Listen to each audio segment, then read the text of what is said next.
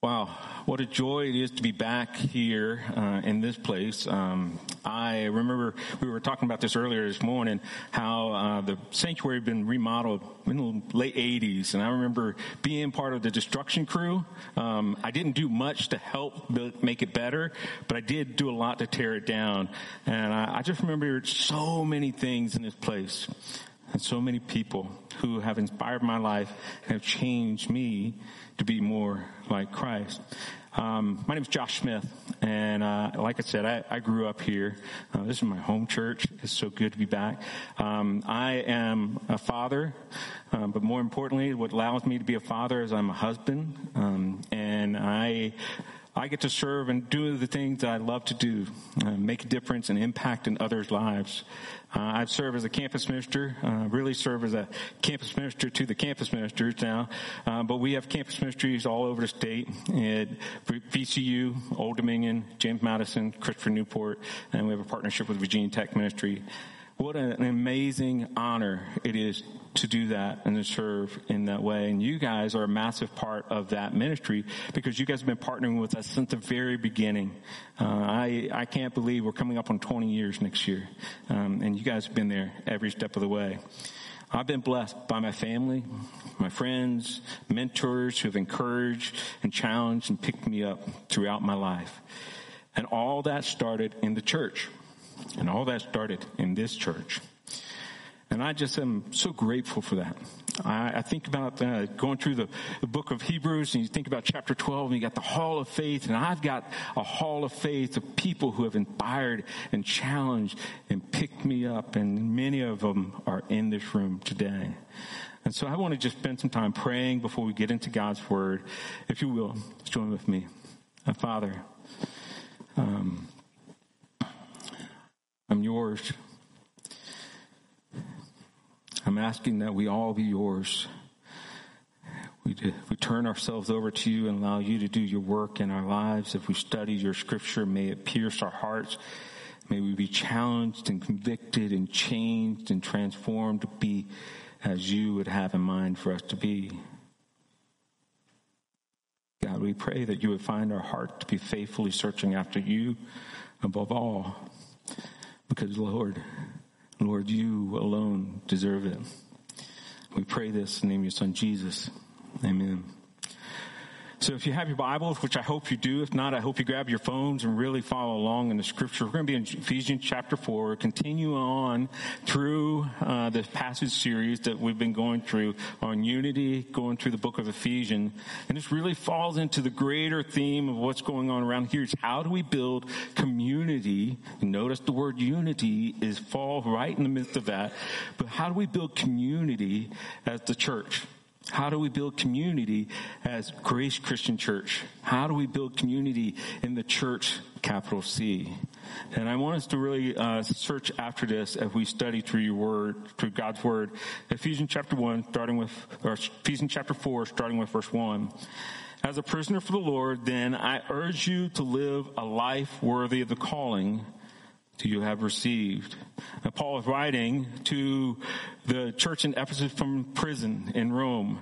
Uh, he is really fond of the church in Ephesus because, as a matter of fact, in the second missionary journey, he spent time in Act chapter 18 in Ephesus and fell in love with the city that's right on the Aegean Sea and its major port that allows for them to transport all kinds of goods all throughout the area. And so he fell in love with the city and he started leading one by one to a relationship with Jesus that led to building a church.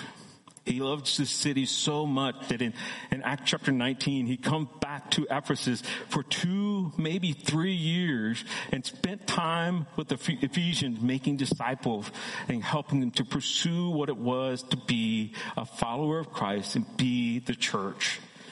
And so when we pick up here where he's writing He's writing back to one of his loves, to people he cares about.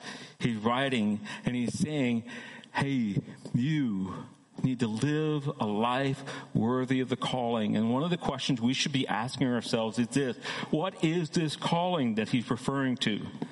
Well, let me just share this. It is not a calling to a place. It is not a calling to a job. It is not a calling to a task. As a matter of fact, it is a calling to a saving relationship with Jesus. How amazing it is that we get to witness and be a part of that, just even this morning. And we as the church have to gather around Elliot and support him and encourage him and lift him up and pick him up and guide him every step of the way. That is the church. This calling is to seek to seek how wide and long and high and deep is the love of Christ. This calling is exploring and resting in the one who does immeasurably more than all we can ask or imagine. In this place, um, I sat in a Sunday school class just down the hallway. And one of the Sunday school teachers taught me a memory verse that I, I hang on to this day. It's one of my favorites. 1 Corinthians chapter 10, verse 31. So whether you eat or drink or whatever you do, do it all for the glory of God. It's just an extenuation of this calling that He has placed on our lives to bring glory to Him no matter what. And in, the context, as you read this, it's really talking a lot about uh, the Jewish dietary laws and all those things and how do we not be distraction. But the truth in this is it doesn't matter what you eat or drink, such basic, basic things. But the, the fill in the blanks is what He gives us, which is so huge whatever you do, do it all for the glory of God. That is our calling. I, I was a youth minister for many years. Uh, I've done youth ministry in a variety of places, and I do campus ministry now. And whenever I lead a trip, I always say two things. I, I, always remind the students and the staff and everybody two things. Remember whose you are that we belong to Jesus Christ. And then I say, remember who you represent. Oftentimes I'll say, hey, you represent Jesus no matter where we go. And we take it with us in the name of the side of the van, right? If it says Grace Christian Church, it says Fairmount Christian Church, it says Maryland Community Church, if it says Christian Student Fellowship, it says Christ on that. Well, one time I was gathering with a bunch of my students. We, we had about 60 students going to a conference and I forgot to do the talk. Wouldn't you know that something would happen? We're on our way to Muncie, Indiana. We had 60 students, had about 15 staff with me. We were caravanning in about six, I think it was five or six vans. It was crazy. I couldn't get enough big 15 passenger vans, so we had to get the minivans and everything. But all of a sudden we're pulling into Muncie and I see smoke coming out of one of the vans and they're pulling off and I'm like, what in the world is going on? I run up to that van and all, this, all the students and all the people in the van, they're piling out and there's smoke coming out everywhere. And I'm like, what is going on? And I hear the, the one who was driving that van start yelling at Zach Trindleman. And I was like, what in the world's going on? And she said, that Zach Trindleman just lit a firework in the van and we're about ready to die. and I, I had to pull Zach aside and I had to really have a conversation with him. Um, but I had a moment there where I could have just lit him up. I could have just sent him home and that trip would have been ruined for him. And he had, he had an opportunity to ruin the whole trip for everybody else, but it turned out everybody was safe. No big deal. But I got to spend the rest of the weekend with Zach right by my side. Not going to let him out of my sight, that's for sure. But uh, I got to spend the rest of the weekend with him right by my side, and I know that he is following after Christ and serving in amazing ways because I didn't give up on him. I didn't give up on him. Uh, the thing I want to encourage you all in this morning is this right where you're planted, whether as a student, a farmer, a teacher, a lawyer, engineer, a nurse, an salesman, a retiree, no matter what you do, right where you are, keep in mind this. Remember whose you are and who you represent. Remember that as you live this life worthy of the calling that you have been entrusted with. Let's continue on in chapter verse 2. It says, Be completely humble and gentle, be patient, bearing with one another in love. And Paul knows this humility, this gentleness, this patience, and, and bearing with one another is not always natural. And so Paul, Paul uses the word be to encourage us, to challenge us to grow in this area. I am not the most patient person. You can ask my family. They're the easiest one for me to show exactly who I am. And yet they love me in spite of that. I am not the most humble at times. I have to put safeguards in my life so that I don't get full of my pride and become arrogant towards one another. I'm not the most gentle. I'm not the most bearing with one another. But man, because God has established people in my life who have set the example, who have bared with me, who have been humble towards me, who have lifted me up, man, it makes me want to step out in that way. I want to encourage you in this. Our attempt to be sets us apart from the world and identifies us with the one who calls us. I've talked a lot already about those who have, who have set an example for me. And I want to just be really honest with the church. I'm not just talking about Grace Christian Church, but let's talk as a whole, and be honest with one another. We have got to pour into those who are younger. We've got to spend more time. We have to identify, spend intentional time with those who need to hear and experience and know what it's like to follow after Jesus. That's called discipleship. We've got to pour that into those who are, who are not as far along with us. And so I share that with you to just say, I want to encourage you to look for somebody and intentionally spend time with them. Let them see your faults. Let them see the struggles that you have. Let them hear your heart because that's how we become the church. The reality of the church starts with us. And so let's continue on with that. Verse 3 it says, Make every effort to keep the unity of the Spirit through the bond of peace. Again, this is not normal. This is not normal in society.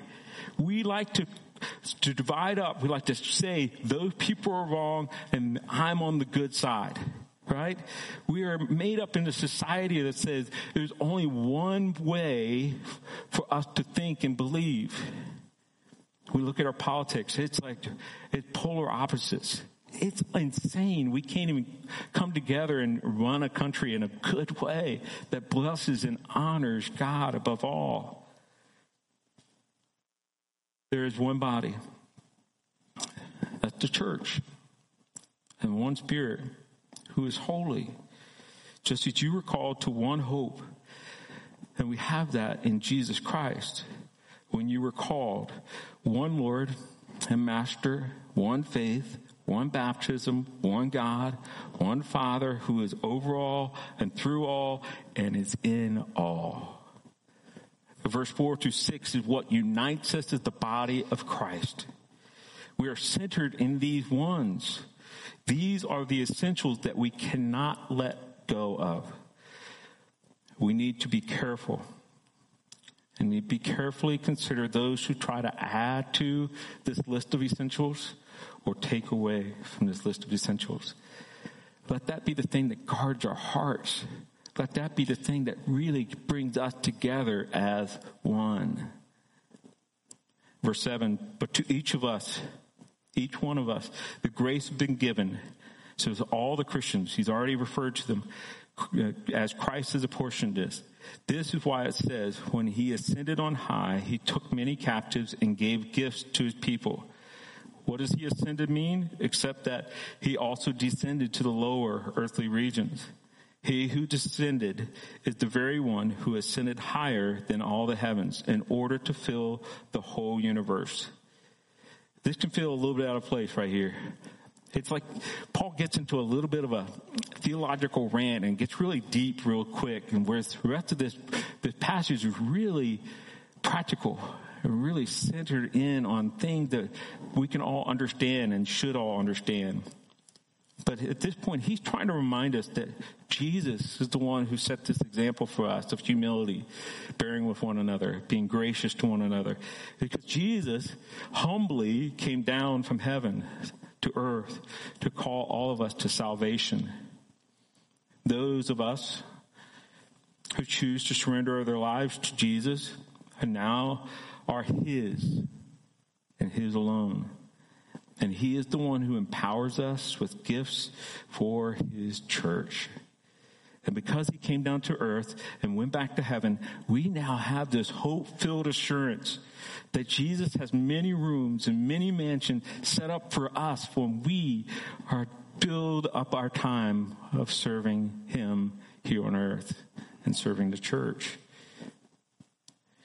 One of the things that I uh, I want to share a little bit of my passion of why I've gotten into campus ministry. I could be serving in a church, I could be preaching, I could be teaching youth ministry, whatever it may be. But as a youth minister, I started seeing my students go off to college. About the same time, I heard the statistic that three out of every four students who grow up in the church would go off to college and would never darken the doors of the church.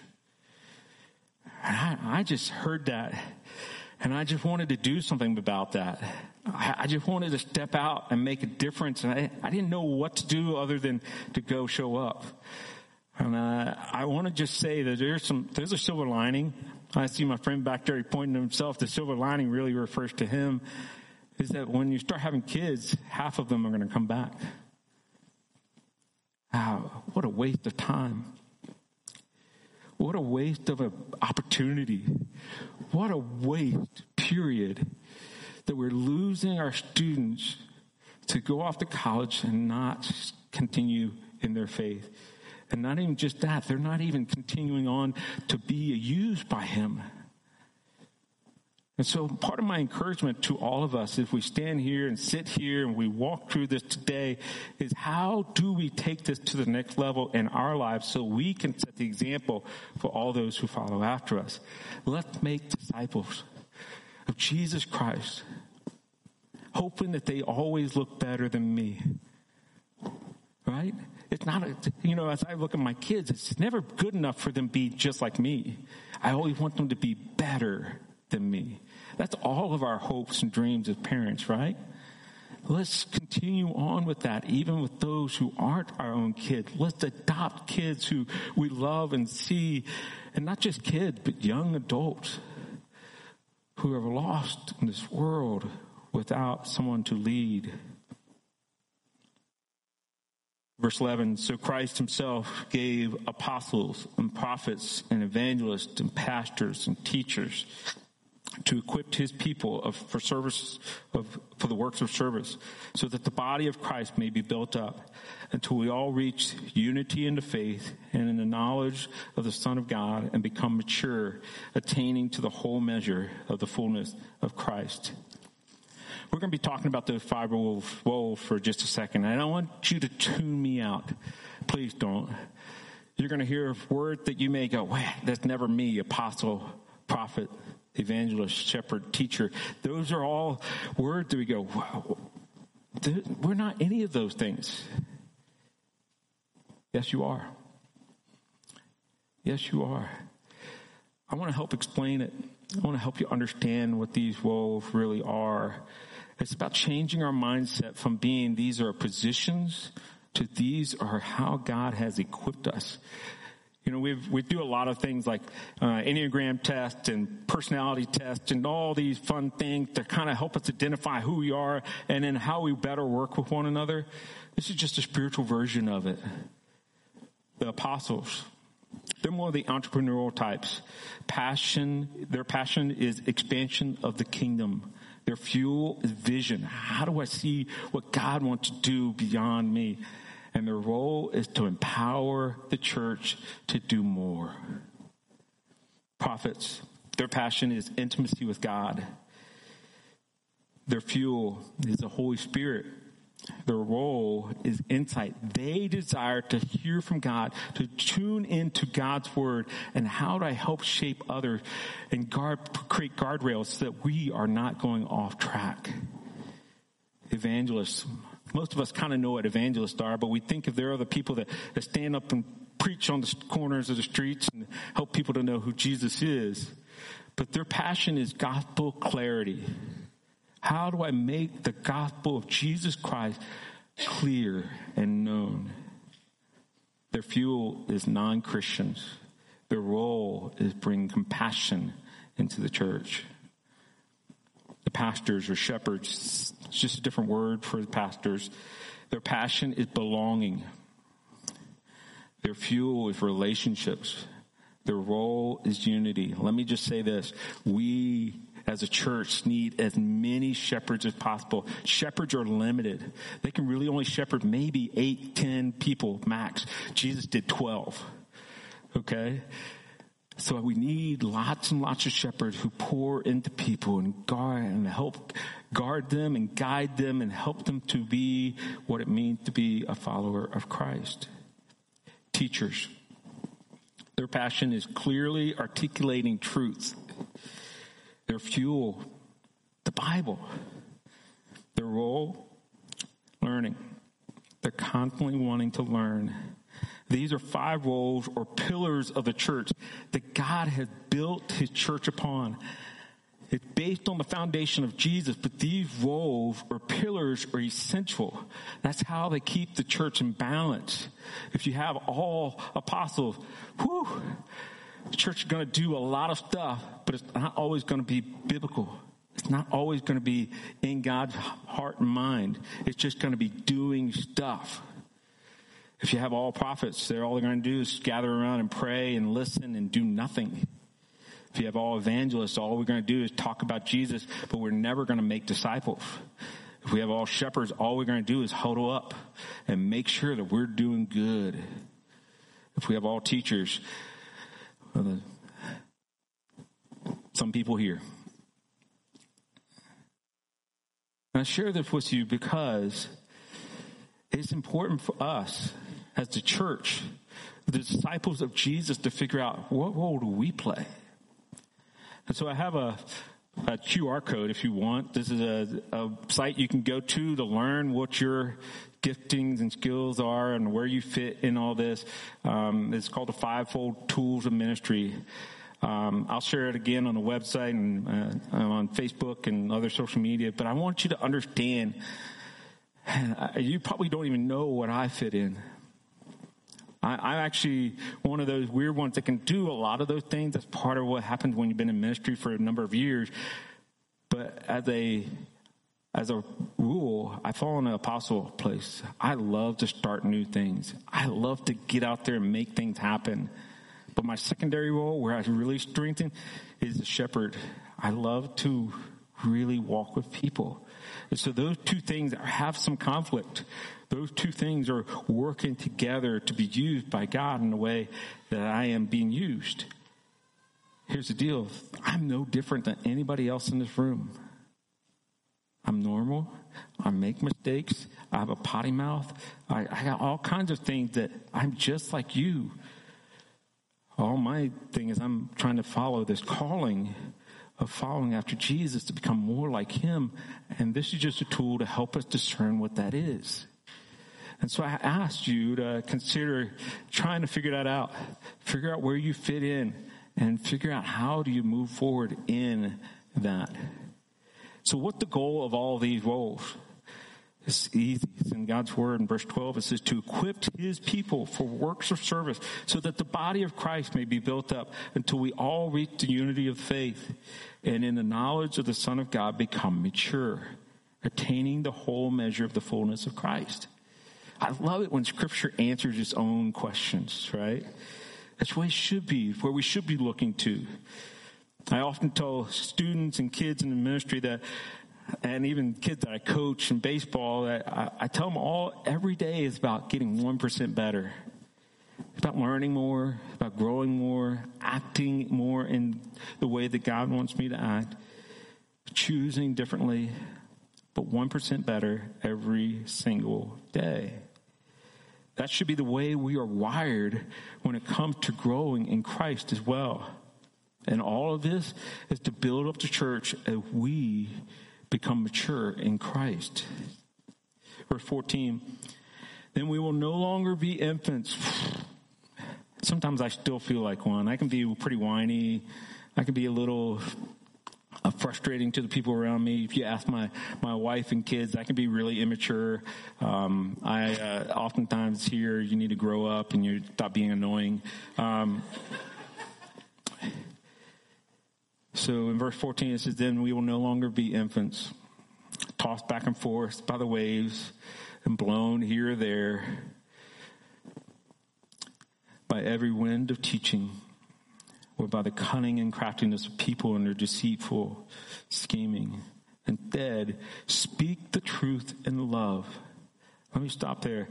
Don't be afraid to say the tough stuff.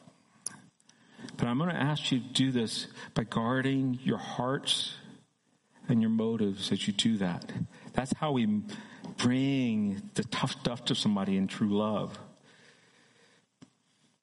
So let's speak the truth in love and we will grow to become in every aspect in every respect the mature body of him who is the head that is christ from him the whole body is joined together and held together by every supporting ligament and grows to build itself itself up in love as each part does its work what an honor what an honor it is to be caleb and catherine's dad they're amazing kids uh, I have to give all the credit to my wife.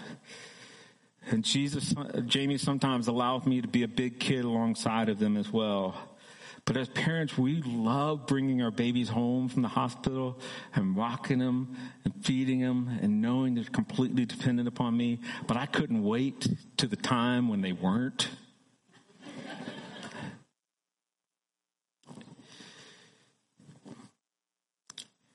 But as a true joy for parents is to watch them grow up and become amazing young men and women.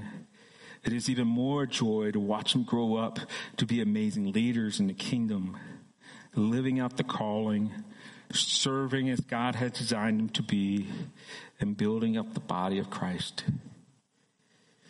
With that same thought in mind, I want you to keep this in mind that God in his great sovereignty, God in his great knowledge, God in all of his supremacy is watching down on us. He loves to see you and me. He loves, he feels this joy and his satisfaction. God is watching over us. And may we live out this calling and keep putting a smile on God's face. Father, if we have studied your word, I pray that we have been challenged. But even more so, God, I pray that you are stirring within us a desire to take a step forward. The church after you, to praise you above all things and live according to your will and at the same time encourage others to join us in this pursuit of your great glory. May we live out this calling above all. May it not be about a task. May it not be about a job. May it be truly about blessing you and bringing glory to your name. And in the process, others will join us. All for your kingdom all for your glory. In the name of your son, Jesus. Amen. Amen.